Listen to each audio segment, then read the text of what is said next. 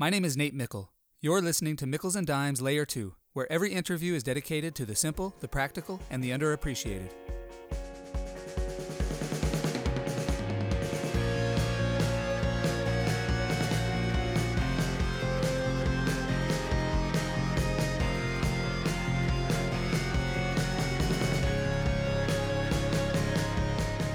Shane Reese is the academic vice president at BYU. He earned a bachelor's degree and master's degree in statistics from BYU, and then a PhD in statistics from Texas A&M. He has created statistical models that predict the power of solar storms, as well as the safest method for destroying chemical weapons. He has also created statistical models for the Philadelphia Eagles and the U.S. Olympic volleyball team. Prior to entering academia, Shane worked in the Computer, Computational, and Statistical Sciences Division of Los Alamos National Laboratory. I hope you enjoy learning from Shane Reese today, because I always do. Shane, it's great to catch up with you today.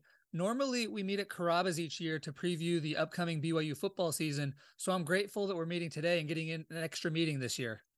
I'm looking forward to it as well. I now I will say that uh, that this is a an excellent meeting that we're having today, but it's hard to substitute for the Carrabba's meeting because it because it also includes food. So yeah, it's it's hard to beat for sure. This will be the best we can do without that uh, delicious bread and, and the balsamic and oil. Uh, Shane, you've had an incredible career. And as you think back as your time as an academic, a researcher, teacher, consultant, administrator, are there two to three simple, practical, underappreciated lessons you've learned that you'd most like to pass along to others?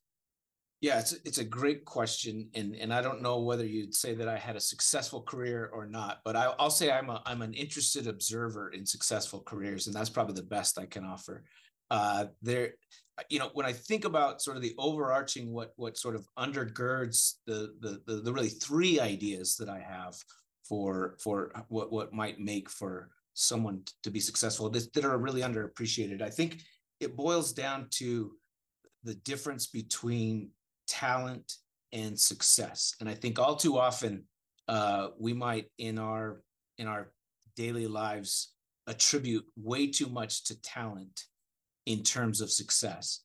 When I was in grad school uh, and and I looked at uh, all of the people around me who were uh, had had a whole spectrum of talent levels, right? There were some who who who were were, were really quite solid and strong. I call them journeymen, uh, all the way up to these people who I, I really think are geniuses uh, and had crazy amounts of talent. Uh, they didn't all arrive at an equivalent level of success.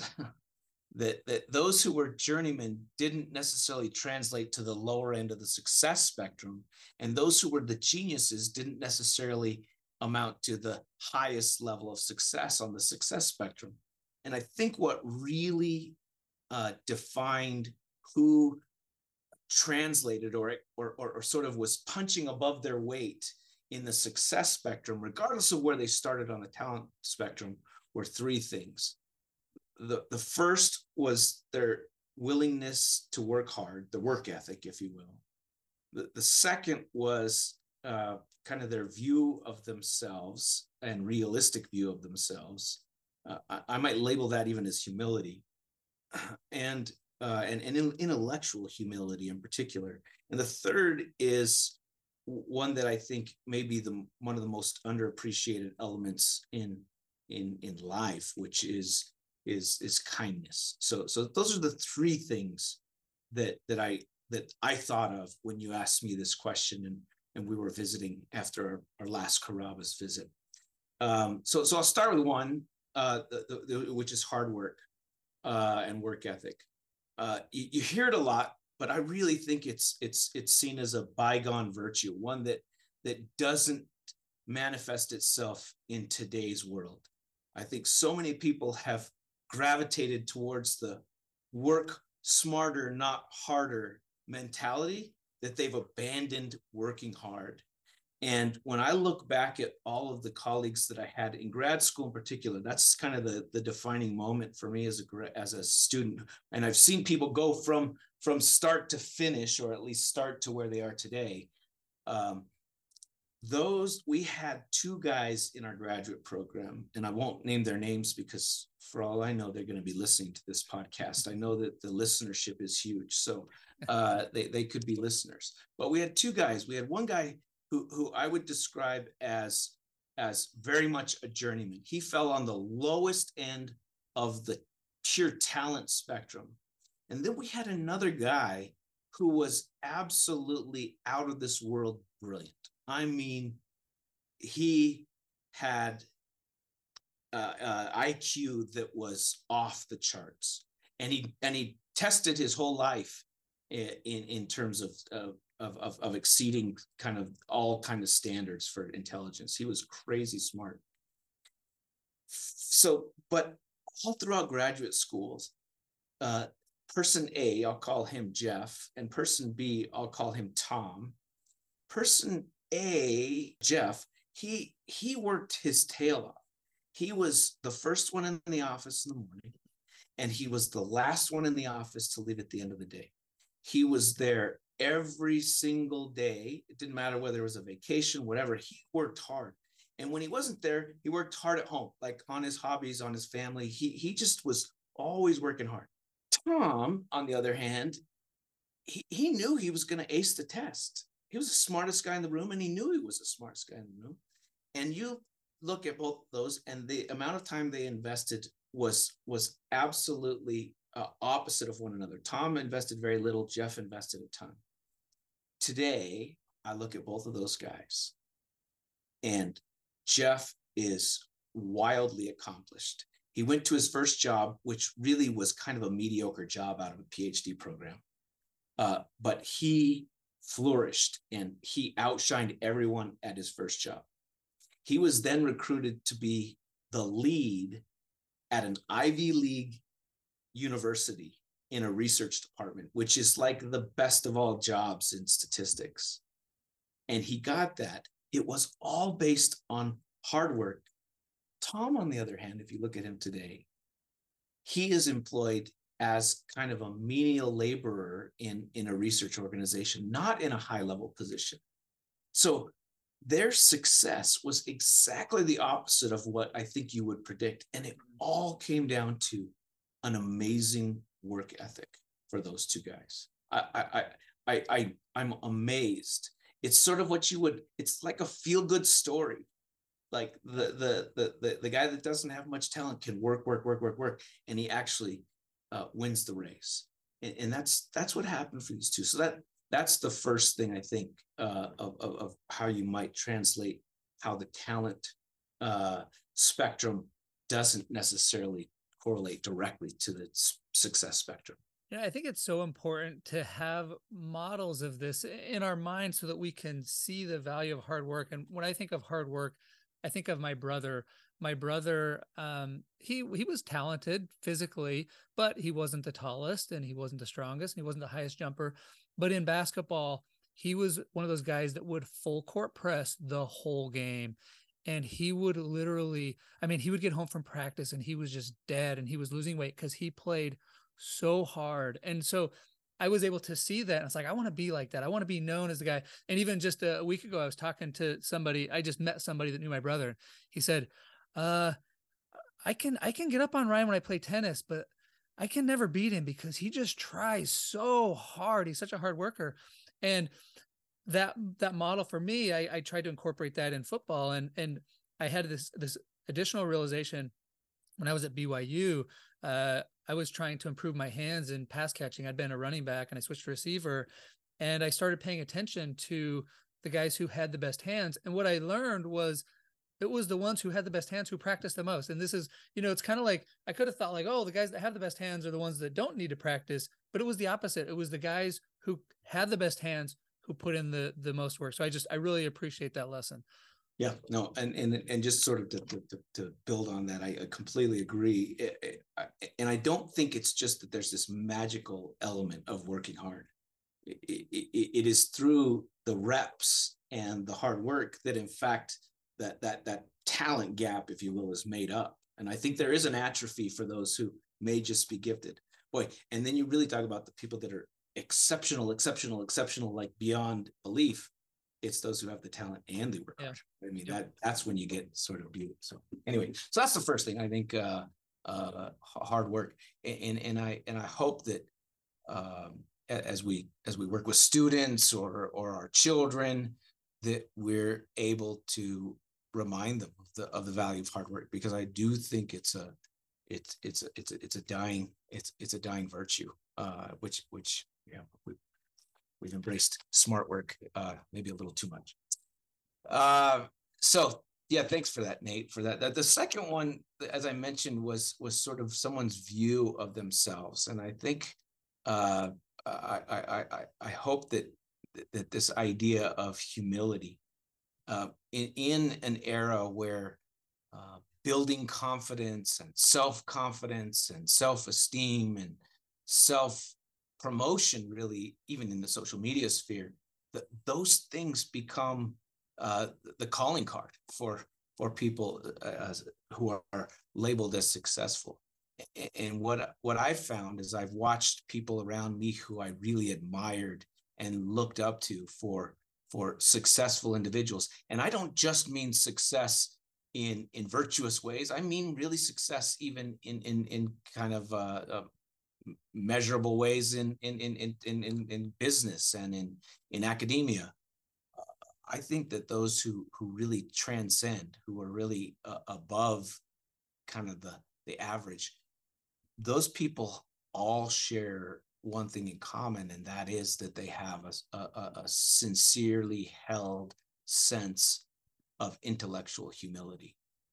Uh, and by intellectual humility, I mean someone who who actually has both an appreciation of of what they really bring to the table, but also what others bring to the table and an appreciation for that.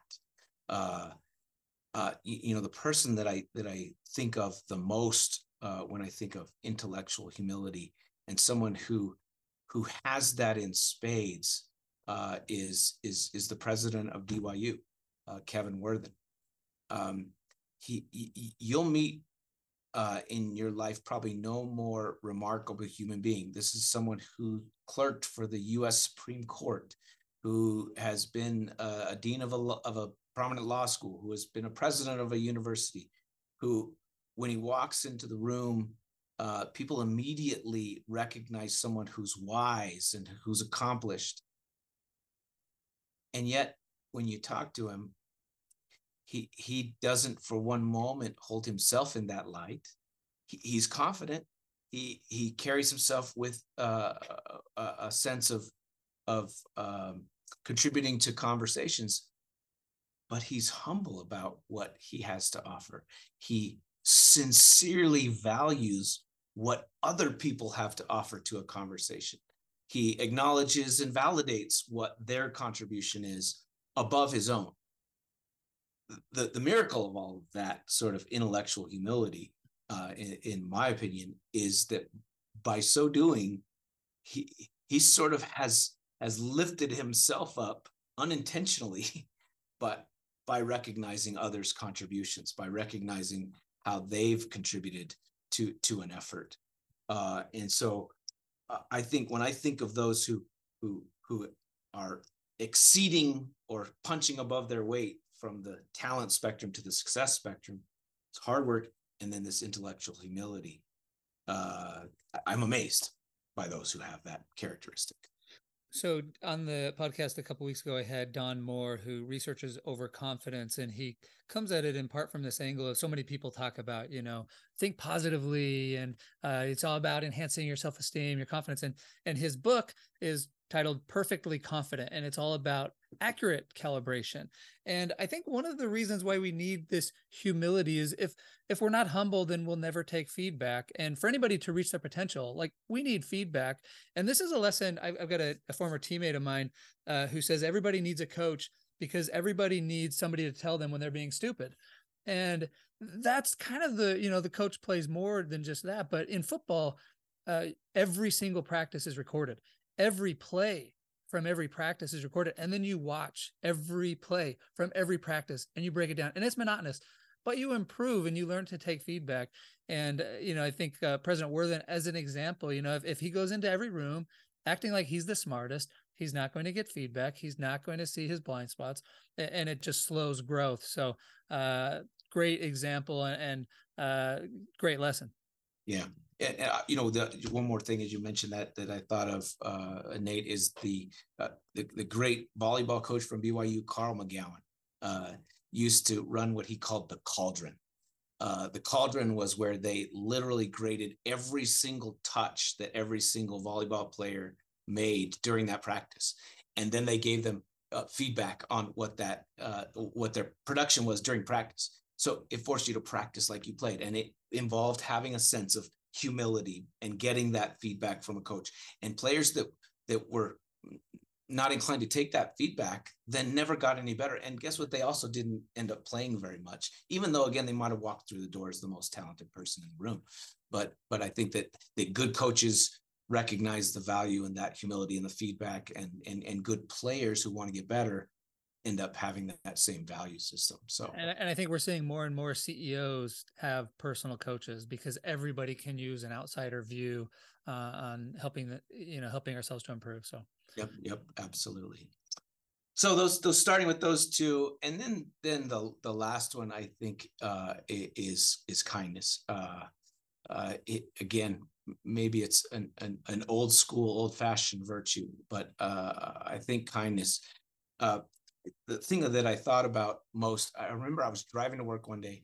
This this is sort of a non sports analogy, but I remember there was a, uh, a, music artist and I think I, it, it, since it was on the radio, I could probably say who it is. Uh, Sam Smith. Uh, people wouldn't maybe know who Sam Smith was, but he was like at, at the peak of his ability at this point. I mean, his stuff was on the radio and on a variety of different uh, radio stations. Uh, downloads were you know crazy high, uh, and and someone who was interviewing Sam Smith and and and he said, uh, you know, people think of you as this really nice guy.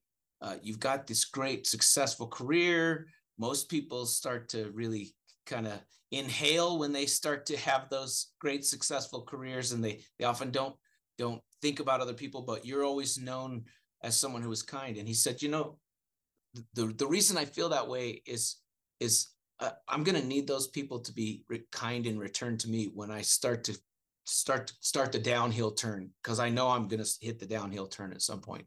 And certainly his career isn't today what it was then. But I thought, man, what a powerful lesson in the need for kindness. Uh, when things are going well, uh, it's incumbent on us to be kind and to one another.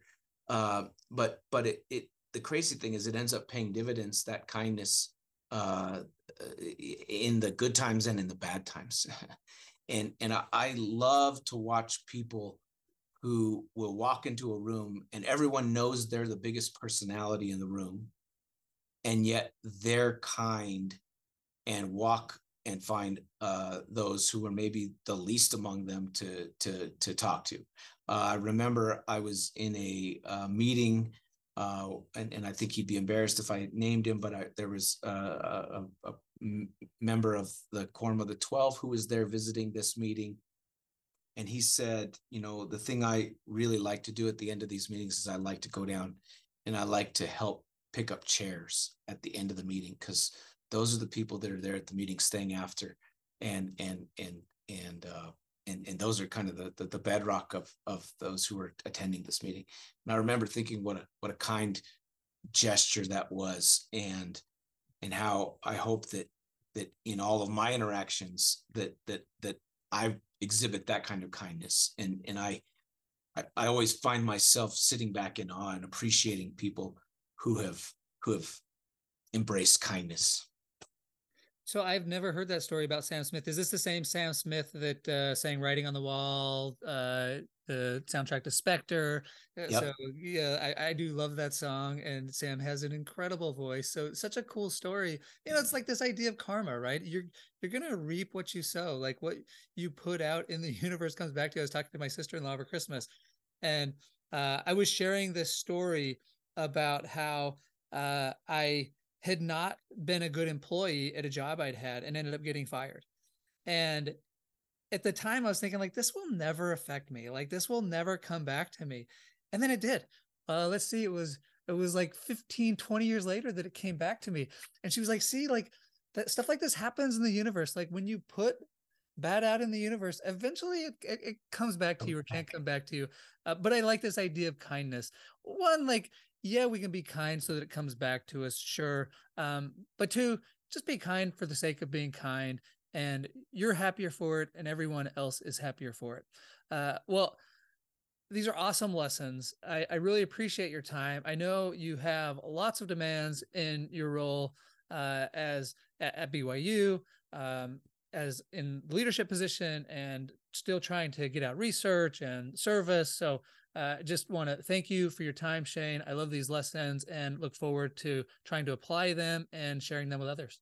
Well, thank you, Nate, and I and I and I'll say that uh, I, I've always I, am hoping that our our, our uh, Carrabba's lunches continue uh, because one of the things I would say is that uh, I also have seen so many of of what we just talked about in in you. Um, I mean, I really think as a football player, uh, as a person, uh, uh, some of that the, the, the hard work, the humility, the, the the kindness, those those are all characteristics that I think Nate Meikle uh, has embraced. So uh, I'm grateful for the opportunity to visit with you and wish you the best luck with this endeavor, especially. It's a great endeavor.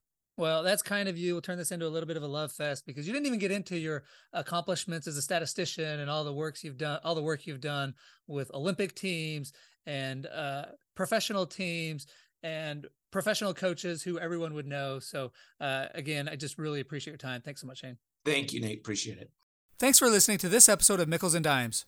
Shane Reese is one of my role models, and after listening to him today, I'm sure you can see why. I love the lessons he shared.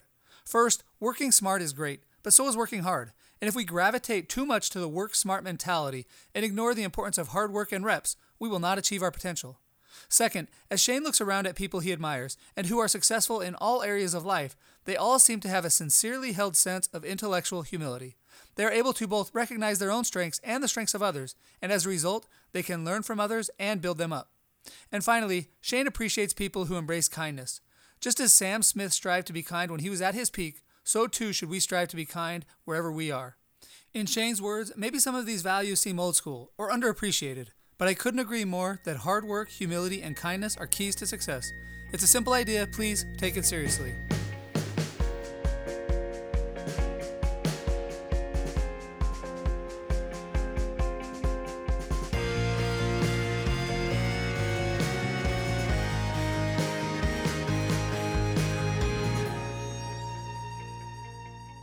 Nate Meikle here with three quick requests. First, if you would like a quick summary of these lessons delivered to your inbox, visit natemeikle.com and sign up for Nate's Notes. Second, if you enjoyed this episode, please share it with others. And finally, if you'd give this podcast a five star review on Apple iTunes, I would really appreciate it. Thank you for all of your support.